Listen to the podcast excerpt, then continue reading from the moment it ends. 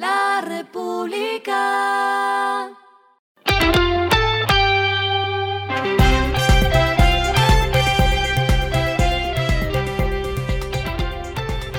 Esto es lo que debes saber al comenzar la semana. Los indicadores arrancan el lunes así. El dólar cerró en 4.116.59 pesos. Subió. El euro cerró en 4.481.94 pesos. Bajó. El petróleo Brent se cotizó en 75.8 dólares el barril. Subió.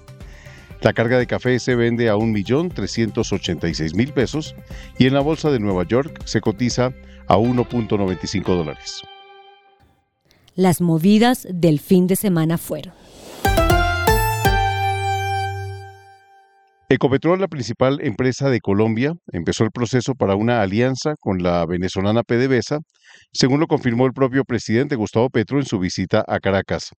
La movida significaría que Ecopetrol explore desde el país vecino petróleo y gas. Monsanto, la multinacional que opera en Colombia y América Latina con marcas como Bayer, se enfrenta ahora al pago de 1.500 millones para antiguos usuarios de su herbicida Roundup, pues un juez los declaró culpables en un caso de contaminación y problemas asociados al cáncer. Latam y Avianca, las dos aerolíneas más grandes, tuvieron que extender sus beneficios para viajeros, pues por orden de la Aeronáutica Civil, el aeropuerto El Dorado modificó sus horarios de despegues, lo cual generó caos en la terminal. Lo clave del fin de semana. Ni la Unión Sindical Obrera de la Industria Petrolera Uso se expresó en favor del anuncio que hizo desde Caracas, Venezuela, el presidente de Colombia, Gustavo Petro, que la estatal petrolera Ecopetrol se convierta en socia de su similar en ese país PDVSA para explorar gas. Para los propios sindicalistas es más importante ejecutar el plan de Ecopetrol en más de 4.500 millones al año. Lo que está pasando en el mundo.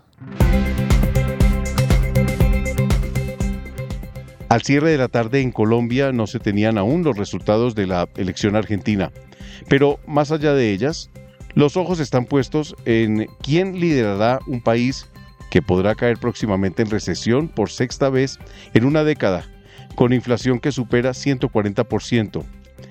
A las urnas llegaron dos propuestas radicalmente opuestas: la continuidad del ministro de Economía Sergio Massa, quien promete frenar el gasto fiscal, o las promesas de Javier Milei, que ha recibido el visto bueno de la derecha.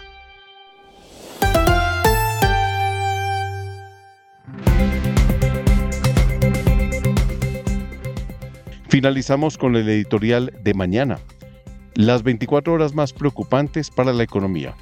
En menos de un día, el gobierno habló de intervenir el dólar, mover la regla fiscal y tocar el presupuesto aprobado por ley, acciones que son una bomba para el país.